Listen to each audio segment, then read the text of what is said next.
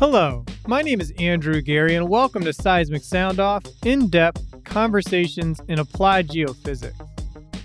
In this episode, I speak with Joseph Puffenholz as he discusses the next trillion-dollar business and how the S E G Advanced Modeling Corporation Initiative, or SEAM, could play an essential role in its creation. In this exciting conversation, Joseph highlights why the oil and gas sector represents the best source to tackle industrial-scale carbon storage, why he believes it's dangerous to link carbon storage to the oil price, and how advanced simulations like SEAM could ignite this trillion-dollar business. This episode is sponsored by T G S. T G S offers a wide range of energy data and insights to meet the industry where it's at and where it's headed. T G S provides scientific data and intelligence to companies active in the energy sector. In addition to a global, extensive, and diverse energy data library, T G S offers specialized services such as advanced processing and analytics alongside cloud-based data applications and solutions. To learn more about SEAM and to read Joseph's article in The Leading Edge, visit S E G dot org slash podcast. Now for our conversation. Well, this is a, an exciting time for SEAM and and just talking about carbon capture and sequestration. So we're we're happy to have you here, Joseph. Let's kind of start there.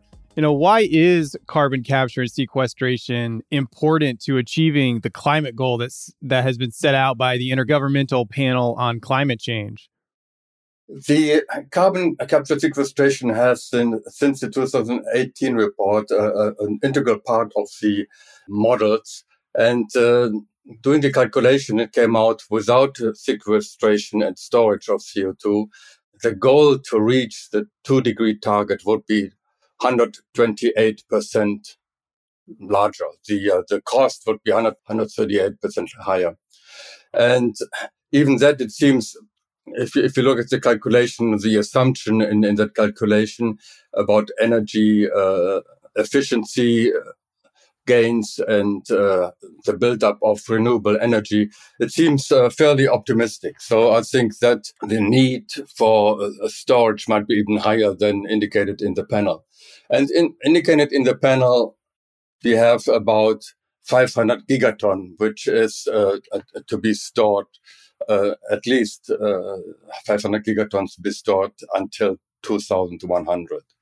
I mean, eighty percent of the energy so far still worldwide comes still from uh, oil and, and gas and coal.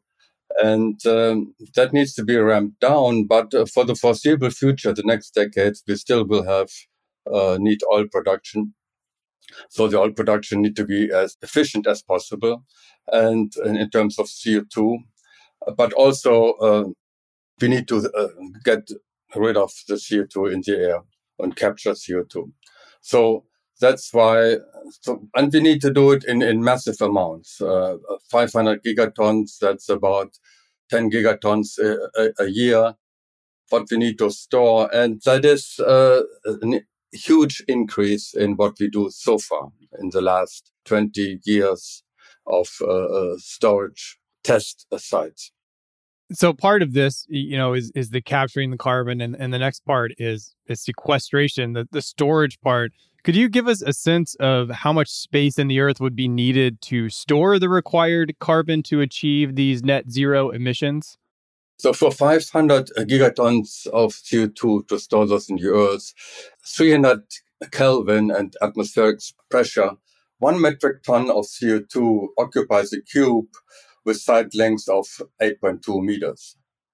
So eight hundred gigatons would occupy then a cube which has side lengths of sixty-five kilometers. So one hundred meters thick reservoir with ten percent porosity would then have to have an extent of five thousand three hundred kilometers by five thousand three hundred kilometers. So that looks pretty grim. However, C O two can be collapsed by a factor of three to four hundred if you have it under pressure, like eight hundred meters or deeper in the Earth. The pressure is so high that it becomes uh, what's called a supercritical state. And in this case, five hundred gigatons has a volume that it can be stored in two thousand sites each uh, six by six kilometer wide. So this is uh, hardly trivial, but it's not impossible either. Yeah, that, that was a, a nice addition in the article about why carbon, as you mentioned in that answer, is kind of particularly well suited to being stored. And uh, another thing that I, I didn't really know until reading your article, you know, there are some limitations to enhanced oil recovery, which which also at the end does store some carbon as well. Could could you just share briefly what are some of the limitations that these enhanced oil recovery operations have in progressing as well towards these net zero emissions? That is, I think, is an important question, and uh, we are not right now discussing with the, in, people in the S E G who are interested in this talk about these topics. Enhanced oil recovery, there is no doubt that it is uh, more efficient in terms of C O two produced than conventional uh, oil production. So in that sense, it, it should be encouraged and should be done as much as possible.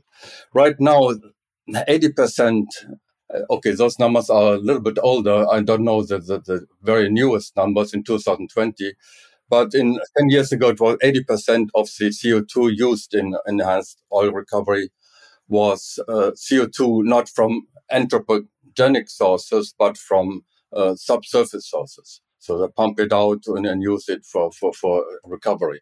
That, of course, is not what we are talking about here. We are using, uh, we are talking about C O two from power plants, for example. So it is more efficient, but it is not really enough. Most of the the, the E O R projects, they are early in the in the stages, the early years of a project. They are carbon negative, but then become carbon positive, meaning they put out altogether more uh, C O two than it's put in into the earth. There can be. If you do the correct reservoir engineering and gear it towards storage instead of uh, the, the cheapest oil production, then in many projects you you could uh, make it a, a storage project, and and that's all uh, good and nice as, as far it goes. But in terms of the gigaton scale, so we talked about we need two thousand sites. Right now we have the largest sites, Uh, which produce ninety-five percent of the uh, oil worldwide, that are fifteen hundred sites. So we're talking about fifteen hundred, two thousand sites to store C O two. And that cannot be done with E O R. We cannot make C O two storage, I think, uh, dependent on oil production. Then there's the issue of oil price connecting with C O two. Uh, it's complicated enough. But making uh, C O two storage, the gigaton storage we need to do dependent on the oil price, uh, I think is, is not the right way to go. The Parrish project here in Houston, they have a billion dollar investment, C O two capture on the coal power plant. And it was shut down when the oil price for the receiving E O R project shut down because of the oil price. And uh, I spoke with a representative of, of the electrical company. They said, no, we are not interested anymore in uh, in E O R projects because the financials are just too risky. But for the planning, for the gigaton scale storage, what we need to do, we need to learn how to bring a storage site online every week. And, and the uh, economic opportunities, if you look at if you store one hundred gigaton and you get, uh, let's say, ten dollars f- for megaton stores, that's a trillion dollar business. So that's why I think this, the industry as a whole and the professional societies, S E G, A A P G, and S E P, they should be working towards to develop this, this trillion dollar business, it seems to me. And the uh, implications for for job creation for the members of the professional societies. I mean, if you have developed a storage site uh, uh, every week, I mean, yeah, in a trillion dollar business, uh, they are implied and they are f- fairly significant, I should say. Yeah, I would think that is pretty enticing there. And you're talking about disconnecting maybe a little bit of oil and, and the carbon sequestration and something like E O R. But you know, given that, why why still do you think the oil and gas sector is such is the best place really to tackle this industrial scale carbon storage? That it has to be the, the oil industry, of course, the public perception uh, is, is not the best. And that, if I can uh, quickly, uh, could go back to the previous question, why linking E O R and the public eye to, to sequestration, I think, uh, will not work out. If the oil industry tells the public, oh, we have a solution to the climate crisis, oh, please do tell, what is it? Oh, the solution is to produce more oil. I mean, can you imagine the reaction? It will not be uh, uh, very positive, I think.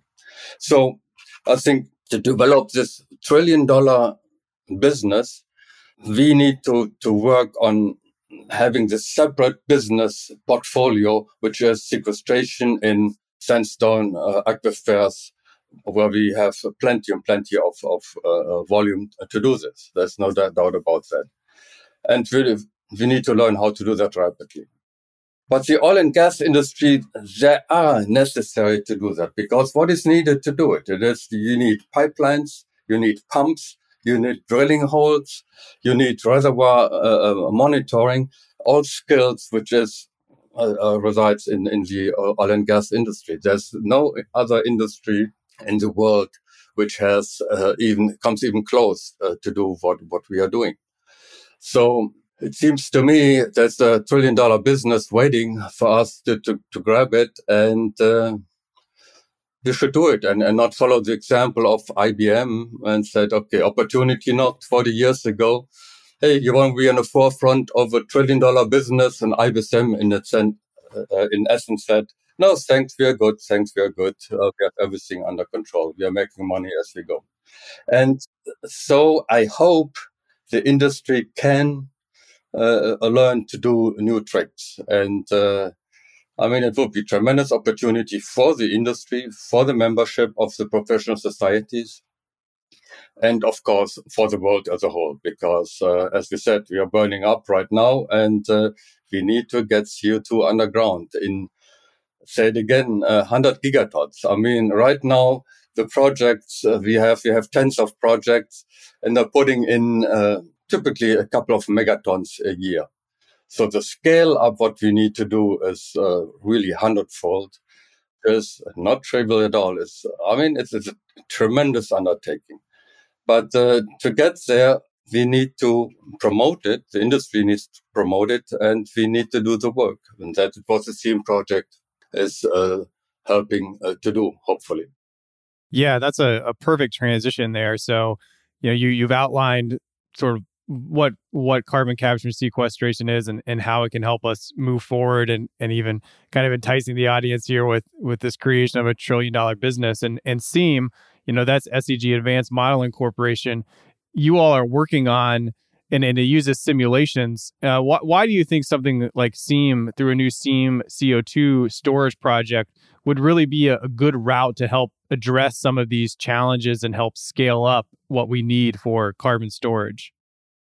So that's a very good question that, of course, I love to, to talk about this. This is what I've been working on for the last uh, year with a group of uh, fantastic volunteers to working out the, the, the, the technical side of, of such a project. So why simulation? We, we have now, as I said, tens Uh, of a uh, uh, field uh, a test project to test the concept of, of, of sequestration, and it works all fine. But the scale-up needed, as, as I mentioned before, we need to do this for one site a week eventually. And we cannot do this, all the, the, the, the monitoring which is needed, M V A, monitoring, verification, and accounting. We need to do, to do this cheaply and and accurately. And right now, we don't have a really clear uh, concept uh, or, or manual uh, uh, to do this uh, uh, efficiently. So again, we need to, like assembling line, uh, uh, like the T model in, in the Ford. Uh, we need to develop something along those lines. Um, and the simulation, you can test the assumptions and, and, and can, can test Uh, the effectiveness of all different uh, uh, geophysical methods, which would be too expensive to do, to do in, in, in real uh, life in the field. So you have a, a, a reservoir, you do a model of the reservoir, and then you, you can test which geophysical measurements would be the most effective in your scenario to do uh, what you need to do for assessment of the uh, reservoir to begin with, and then for monitoring and verification and accounting, and to make sure that you have to avoid the dangers which are inherent with uh, sequestration. Danger kind of uh, in, in it's, it's not a real danger. The, the, the real danger to public perception would be seismic slip. It's not, would never be catastrophic, but uh, it could be nuisance, and that would be uh, very bad for public perception of the whole process. So you need to learn how to pressurize a reservoir uh, safely without seismic slip, and you need to learn how to do this. And that can you can do with simulation, where you learn what are the, the seismic responses, uh, the physical responses to your pressure increase. You simulate it, and you simulate what seismic detection methods uh, can pick up on those, and uh, how to pressurize this, uh, the reservoir, how to let up on unpressurizing, and so on. So it will make it cheaper, it will make it quicker to assess uh, reservoirs. And that's what the SEAM project is, hopefully developing methods to do exactly that. Yeah, and this, you know, you you and Bill Abriel and others are are working on on developing the SEAM C O two project, but it can be can be fun to kind of think about the the grand vision for it. So if you would, please finish this sentence.